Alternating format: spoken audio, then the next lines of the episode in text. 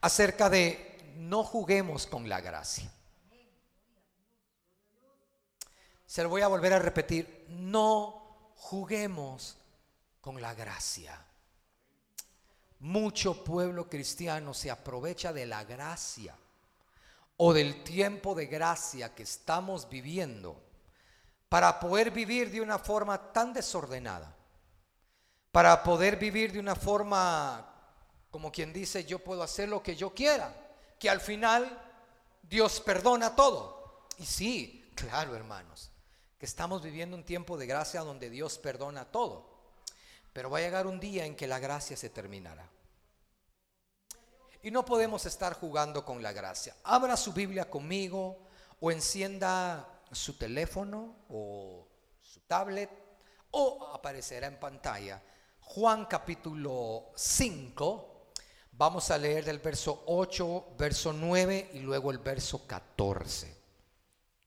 Juan capítulo 5, versos 8 y 9 y versos 14. El tema, no juguemos con la gracia. ¿Ya todo lo tienen? Juan capítulo 5 versos 8, versos 9 y verso 14 dice así, en el nombre del Padre, del Hijo y del Espíritu Santo. Todo lo tienen, ¿verdad?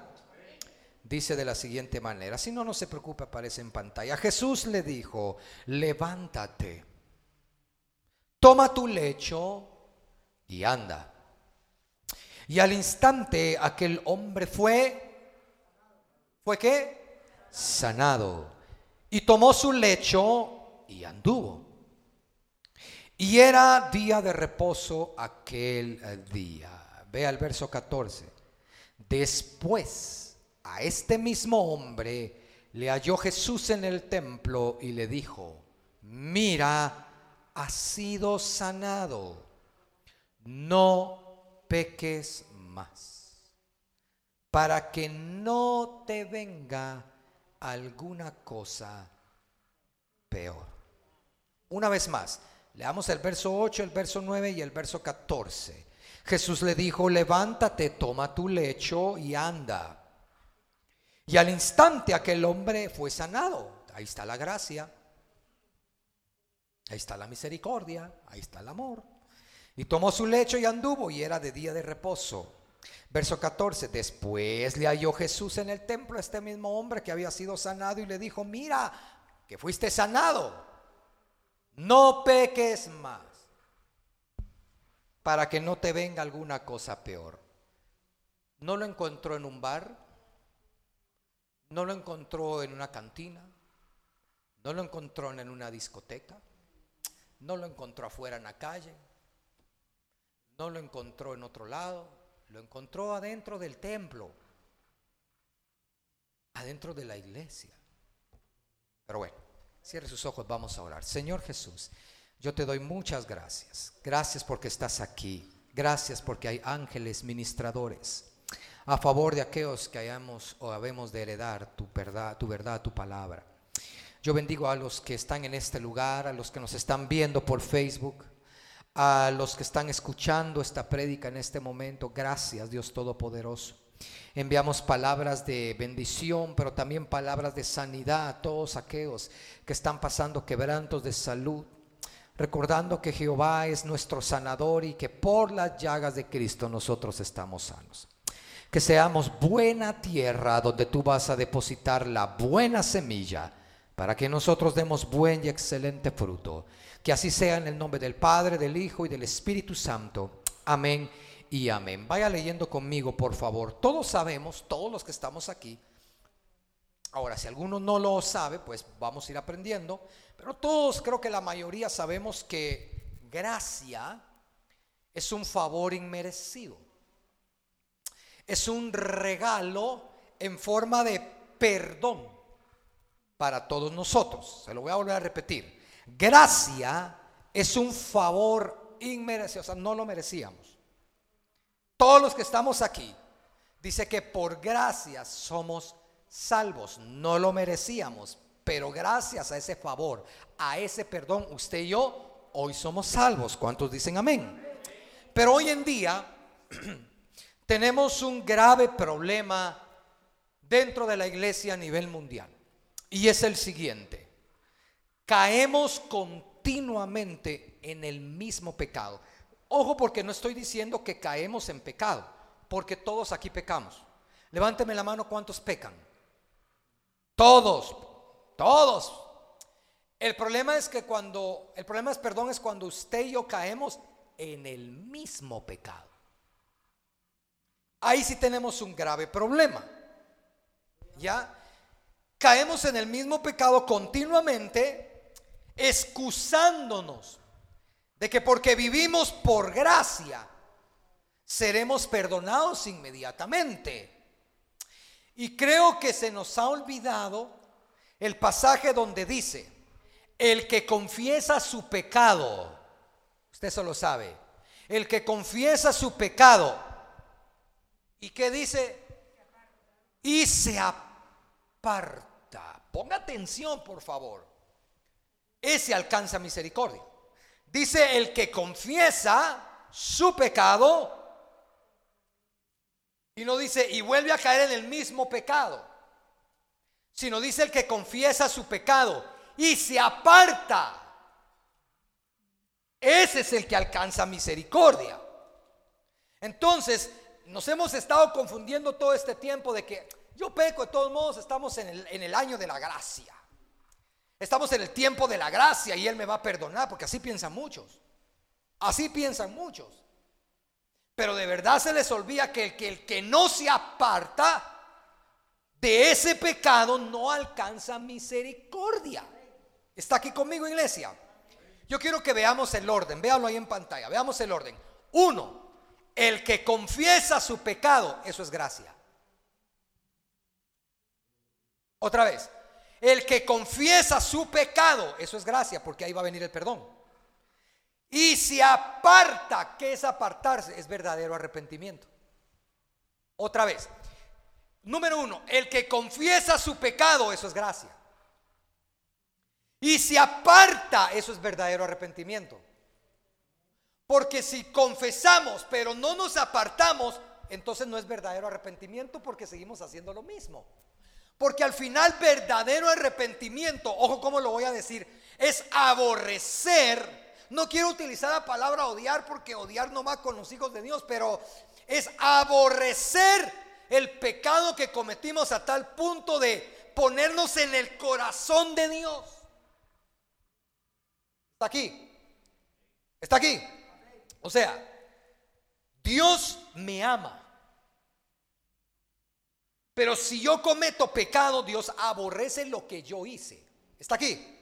Otra vez, Dios me ama a mí, pero aborrece lo malo que yo hice. Es como que usted me pregunte, ¿usted ama al homosexual pastor? Y yo le puedo contestar, sí, porque por él vino Cristo a morir en la cruz del Calvario, pero no amo lo que hace el homosexual. Eso ya es muy diferente. No le gustó, ah, pero así es. Usted ama al asesino, pastor, lo tengo que amar porque Cristo vino a morir por el asesino también, pero no amo lo que hace el asesino. ¿Ya? Entonces Dios te ama, pero no ama el pecado que haces. Dios me ama a mí, pero no ama el pecado que yo cometo. Entonces, ¿qué es lo que tengo que hacer yo? El verdadero arrepentimiento viene cuando yo logro sentir lo que Dios siente cuando yo peco. Entonces me aparto. Pero si tú sigues haciendo lo mismo, haciendo lo mismo, lo mismo, mire que estoy diciendo lo mismo y lo mismo y lo mismo y no te apartas, no vamos a alcanzar misericordia. Entonces estamos jugando con la gracia.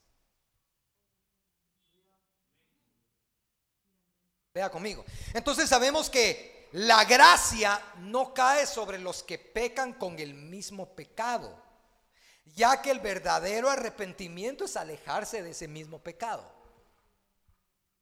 Lo voy a volver a repetir, hermano. Abra bien sus ojitos y sus sentidos. La gracia no cae, dije no cae, no cae sobre los que pecan con el mismo pecado, ya que el verdadero arrepentimiento es alejarse de ese pecado. La gracia sí te perdona cuando cometiste ese pecado. Por ejemplo, vine yo y hablé mal de, qué sé yo, de mi vecino. Hablo bien de mis vecinos. Sí, sí, hablo bien de mis vecinos. Y yo hablo mal de mis vecinos, entonces eso es pecado, porque a Dios no le gusta la murmuración, ni el chisme, ¿ya? Entonces, vengo yo y digo al Señor, Señor, perdóname de verdad, estoy arrepentido, usé mi boca para hablar mal, perdóname, yo me voy y me aparto, alcanzo gracia y misericordia. Pero si yo vengo y le acabo de pedir perdón y en la noche estoy hablando mal ahora del pastor, ya no el vecino, sino el pastor. Entonces el Señor viene y dice, pero dijiste que te ibas a apartar de eso. Y a la siguiente mañana era día lunes. Llegué temprano y el jefe llega tarde y hablo mal. Ay, este, mira, a mí sí temprano y él tarde. Ya viste, y sigo. Entonces no me arrepentí de verdad porque sigo haciendo lo mismo.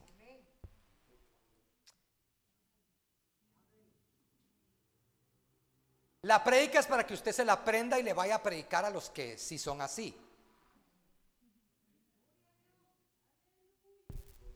Cuando tú y yo, mire que me estoy incluyendo, cuando tú y yo pecamos una y otra vez en lo mismo, probablemente nuestro arrepentimiento no fue verdadero. Amén. Y claro, claro, mire, lo voy a decir ahorita para que no digan, ah, este pastor tan legalista. No, no, no. Y claro que tenemos un Dios infinitamente misericordioso y perdonador.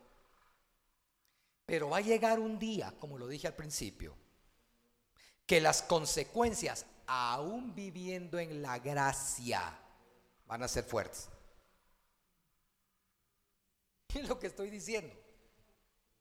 Que si nosotros seguimos pecando en lo mismo, tenemos un Dios perdonador, pero aún viviendo en la gracia, las consecuencias van a ser fuertes.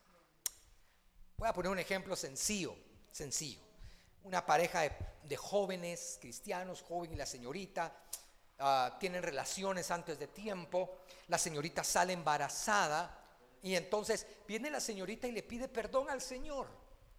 De rodillas, Señor, perdóname, te fallé. Soy templo y moral, Espíritu Santo, y entregué el templo antes de tiempo, perdóname. Y queda embarazada. ¿Dios la perdona? Dios la perdona. Pero en este tiempo de gracia, tiene que sufrir las consecuencias de haber cometido eso. Aún viviendo en la gracia. Mire, pues, como tengo tiempo y es el tercer servicio, pues ya me rayé. Me causó gracia la publicación de una muchacha, donde sale ya con su pancita, subiendo fotos, y vine y dijo, por fin, lo que tanto estuve intentando por muchos años, por fin, es hija de un cantante bien famoso ustedes, de aquí de Guatemala, de aquí de Guatemala, que nosotros lo conocíamos cuando íbamos a los desayunos, aquellos desayunos que íbamos en cuando nos congregamos, había unos desayunos que hablaban de amistad cristiana, no me acuerdo cómo se llaman esos desayunos, y lo invitan mucho a, él, a ese cantante. Entonces, ah, viene esta muchacha y dice, por fin, después de estar intentando, y vine yo y dije, oh, ve pues yo nunca supe que se había casado. Ah, pues qué buena onda, por fin, gracias Señor. Que yo adelantándome, hermano, bendiciendo. Señor, qué bueno, gracias a Dios quedó embarazada después de tanto intento. Dice. Eso de compañerismo, de esos desayunos, lo invitan mucho a él a cantar. Después de tanto intentarlo, ahora di a luz y estoy, perdón, estoy esperando un hijo. Yo, wow, qué bueno. Ah, no, hermano. No, es que no está casada. No está casada. Ni novio tiene. De verdad, no está casada ni novio tiene pero da gracias a Dios por estarlo intentando y intentando, pone.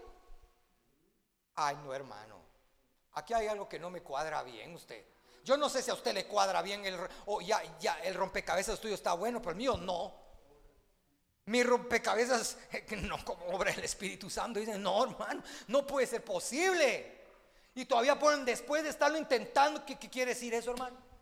A ver, explíqueme usted, usted que es sabio en, en esas áreas. ¿Qué zapatoja estuvo acostándose jugando con la gracia, hermano? Jugando con la gracia. Jugando estuvo. Que la única manera de poder tapar un poco es por gracias a Dios. Y el papá sale y le escribe ahí, te felicito, mija. Hermano, le estoy dando un ejemplo vivo y real. No se va a poner a buscarla porque, hermano, por favor.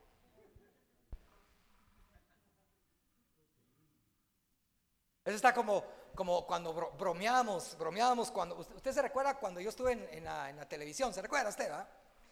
y llegaban los testimonios, ¿se recuerda ustedes? Y habían testimonios de que la persona dio tanto, pactó tanto por un trabajo y Dios se lo concedió y todos. Entonces, una vez yo por bromear agarré una boleta, ustedes agarré una boleta y les dije, eh, una hermana de Perú dice que estuvo orando por quedar embarazada y Dios se lo concedió y todos, ¡ah! ahora está orando por un esposo. Y todos, ¿cómo que quedó embarazada y ahora orando por un esposo? Entonces, y todo el mundo, ¡ah! hermano, la iglesia hoy en día juega con la gracia agarran el control del televisor. Mire, pues cómo son, agarran el control del televisor. Ya saben que ese canal no es bueno. Ya lo saben. Pero aún así, ¡ay! Se me fue el dedo. ¡Ay! Se me chispoteó el dedo. Tú ya sabes lo que no le agrada a Dios, pero lo ves y lo vuelves a ver. Y entonces jugamos con la gracia. ¿Está serio usted hoy, hermano? ¿Está serio hoy? Acabamos de celebrar el cumpleaños del pastor, alégrese.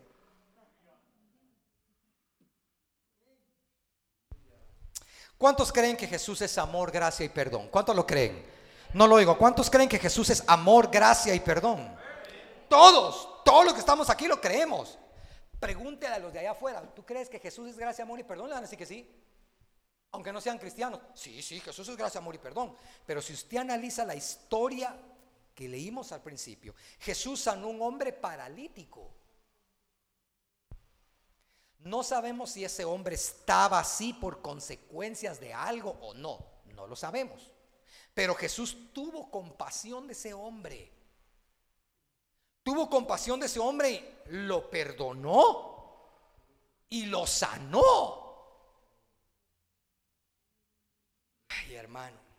Pero más adelante Jesús se vuelve a encontrar a ese mismo hombre adentro de la iglesia.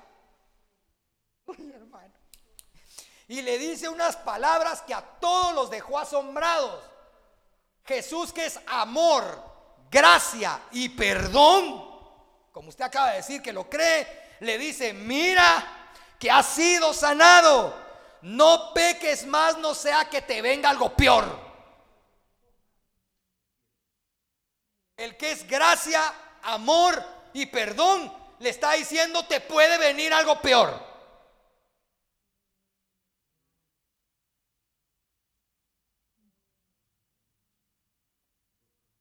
Yo me hice unas preguntas. ¿Por qué el Señor Jesús cuando se lo encuentra en el templo le dijo, no peques más? ¿Qué estaría haciendo él? Yo me recuerdo una vez que me invitaron a una iglesia, hermanos, grande. No le voy a decir de qué país porque usted se pone a averiguar. A una iglesia grande, grande ustedes. Y, a los invitados nos daban un parqueo de la parte de atrás. Y estaban los servidores ustedes. Estaba lloviendo ese día y los servidores andaban con sombría y los servidores dirigían los carros para que se estacionaran. Y como había un poquito de fila, porque era un evento grande, había un poquito de fila, yo estaba esperando en el carro.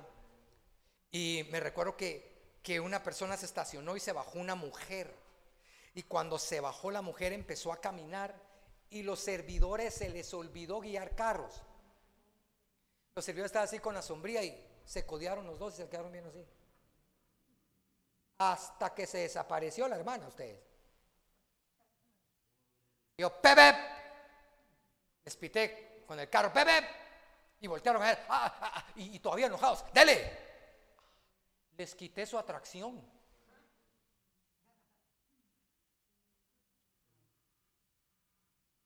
Iglesia. En la iglesia, hermano.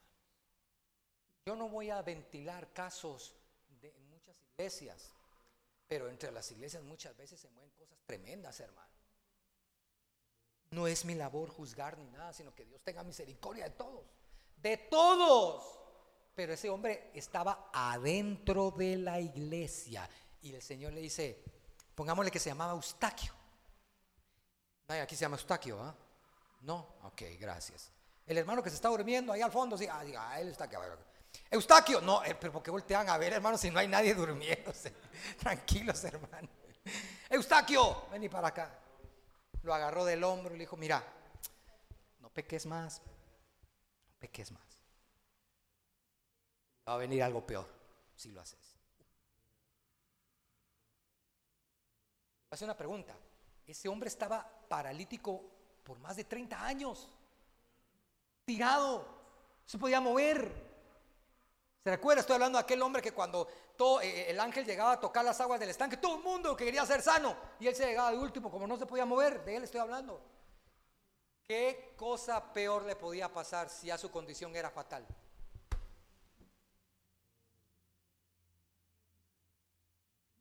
A ver quién se anima. Si ya su condición ya era fatal, no se podía mover, cómo hacía sus necesidades, ya era fatal. Y el Señor le dice, te puede pasar algo peor de lo que ya tenías.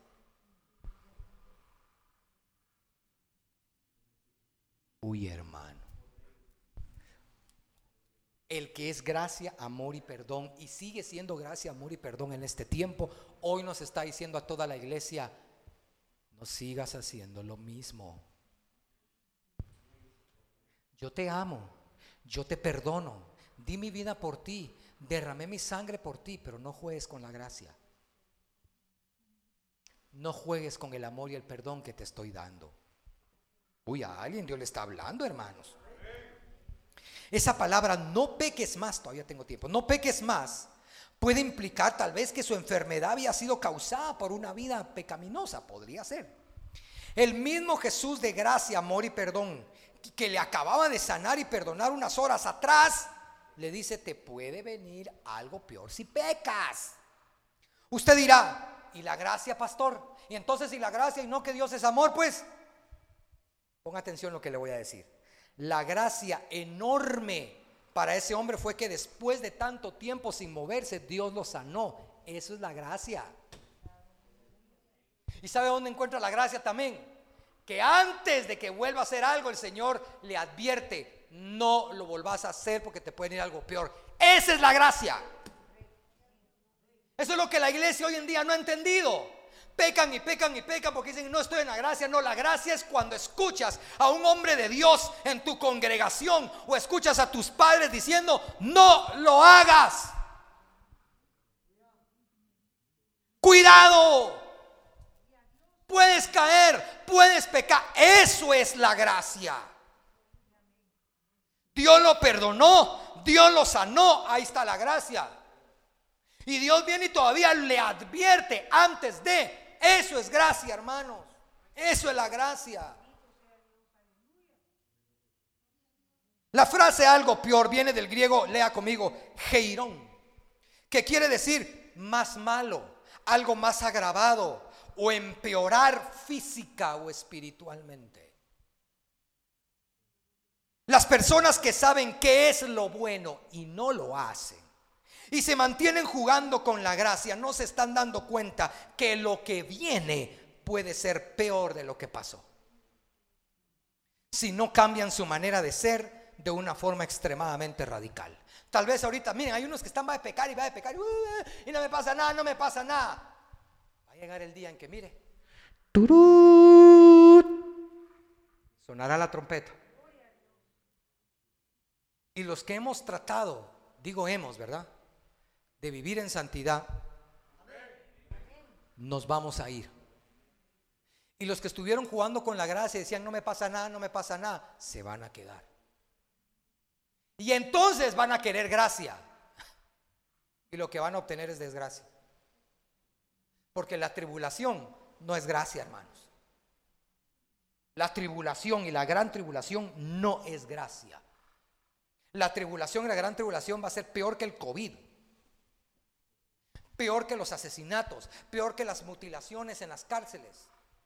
Peor que los temblores que últimamente se han estado sintiendo. Peor que las erupciones que usted ha estado viendo. Peor porque Jesús dijo, habrá tribulación como nunca antes la ha visto esta tierra. O sea que lo que hemos vivido hasta ahora no se compara con la tribulación que va a haber. Ahí ya no va a haber gracia, mire hermano. Diga amén, diga algo. Diga aunque sea ouch, algo, diga. Ya estoy terminando. Hermanos, él es fiel y justo para perdonar todos nuestros pecados. ¿Cuántos dicen amén? Él es fiel y justo para perdonar todos nuestros pecados y limpiarnos de toda maldad, dice su palabra. Pero cuando usted y yo seguimos haciendo lo mismo y lo mismo todo el tiempo, estamos jugando con la gracia que Él nos ha dado y créame que eso es muy delicado. Yo he llegado a una conclusión, apréndase bien esto, es más grave pecar contra la gracia que contra la ley. Se lo voy a volver a repetir. Es más grave pecar contra la gracia que contra la ley. ¿Por qué, pastor? Se lo explico. Sencillamente porque en la ley el que pecaba tenía que morir. Así era. Aquel pecó, desobedeció a, los jóvenes. Le decía a su mamá, déjame en paz. La mamá decía, venite, mi hija, venite para acá. Me gritaste, venite para acá. Se la llevaba y le decía a los ancianos, me gritó, me faltó el respeto, así, ponela ahí al centro, todos agarren su piedra, por favor. Léalo, agarraban una piedra y la mataban a pedradas. Así era la ley. Jóvenes y señoritas, denle gracias a Dios, la gracia.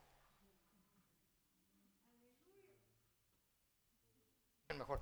Es más grave pecar contra la... Bueno, sencillamente porque en la ley el que pecaba tenía que morir. Pero el que se burla de la gracia se está burlando del sacrificio que hizo Cristo en la cruz del Calvario y de su misericordia que nos brinda todos los días. Por eso es más grave pecar en la gracia. Porque los que andan jugando con el pecado se están burlando del sacrificio que hizo Jesús. Y eso sí es delicado, hermano.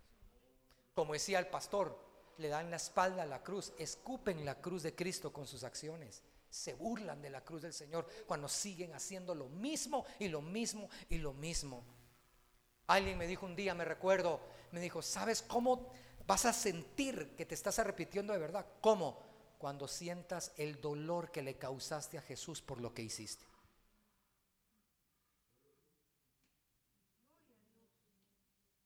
No quiero que piense usted y que dejaremos de ser perdonados, porque vamos a seguir siendo perdonados porque todos los que estamos aquí pecamos.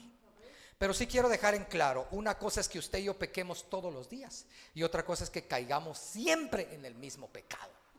Eso sí está serio. Pastor, ¿qué puedo hacer entonces? ¿Ya no hay perdón para mi vida? Bien, hermanos. Confiesa al Señor todos tus pecados. Arrepiéntete de todo corazón y aborrece todo lo malo que hiciste, entonces la gracia preciosa de Dios y su misericordia van a ser derramadas sobre tu vida. Porque al final ninguno de nosotros seremos juzgados por los pecados que cometimos, sino porque no quisimos la ayuda del Espíritu Santo para vencer esos pecados. Cierra tus ojos, por favor. Vamos a orar. Cierra tus ojitos, por favor.